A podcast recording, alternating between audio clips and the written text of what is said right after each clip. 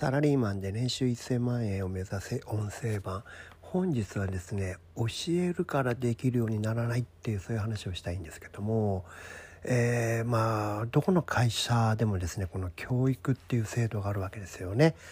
えー、教育を施すことで人が成長する、まあ、これが常識になっていますよね。でこれはねあの全部が全部間違いとは思わないんですけども私も随分長年ね、えー、人の育成に関わってきて私も部下を育ったりとかそういうこともねやってますし今でもこういうメールマガジンとか音声配信をしてるってことはね人これも講義の意味で教育になるのかもしれませんよね。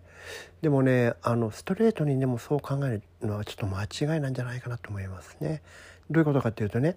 教育を施したからといって人が育つとは限らないってことです。育つ人もいます。育たない人もいます。しないよりはした方がいいでしょう。でもねそのやったことの成果は一定もしくは一律にはならないんですね。人によってめちゃめちゃ差があるということです。やる人は教育なんかしなくても勝手に育ちます。ダメな人はいくら教育を施してもダメなものはダメ。そういった意味で人によるんですよね。で実は教育を施さずに育ったやつの方が強いです。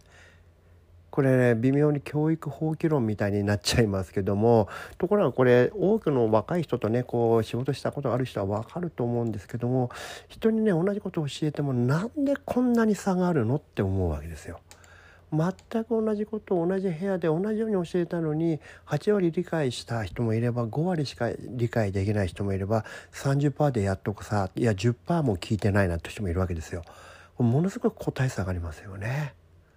これ教え方が悪いのかなとかっていろいろ試行錯誤したりしますけどそれ関係ないですよね。結局分かったことはどんなに環境をいじくっても結果が変わらないってことなんですよ。そういう教育のやり方の問題じゃないです。個体差の発生を抑制することはできません。えですからねあの僕のメールマガジンを読んで年収1000万になってる人すごくたくさんいるんですけども全くなってない人もいるんですよ。同じ話を聞いて。もっと言うと僕の有料セミナーに来て1000万円になった人はたくさんいますけども一度も有料セミナーに来ていないのにメールマガジンだけ読んで1000万円になった人も何人もいるんですよね。これ分かります？これはさ何ていうか皆さんここに関してどう思いますか？これからね人によってあまりにもその教育の結果の差がね激しすぎるわけですよ。できる人とできない人が。ですからね、えーと、とそれが分かるともうね最終的には教育っていうのはうん外部からね圧力をかけてするものじゃないんだなってわかるんです。どういうことかっていうと自分が勉強したくなるような状況に、えー、を作ってあげるってだけなんです。先ほどね教育してなくても成長するやつがいるっていうふうに言いましたけどこれ、ね、彼らはじゃあ勉強しなかったかっていうとそうじゃないんです。自分で勉強したんです。僕らが教育を施したそれに乗ったわけではなくて自分で必要な勉強を見つけて自分の意思で自分で率先してやってできるようになったということで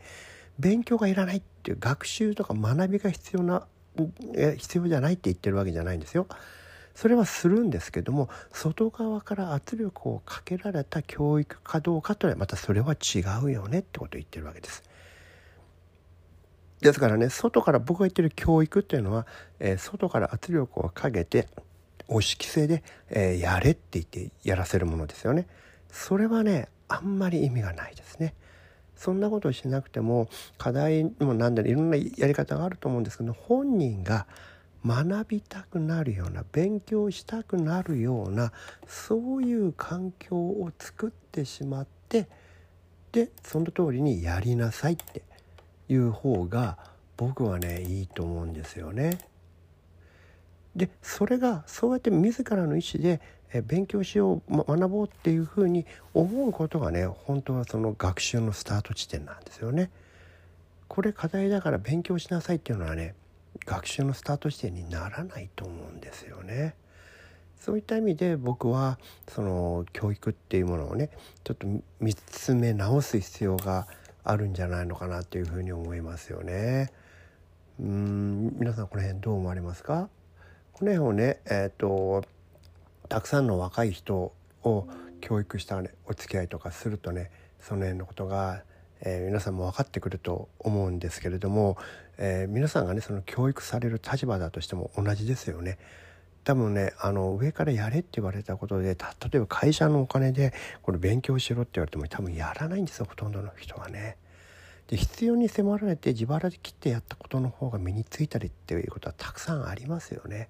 それと同じだと思うんですよね。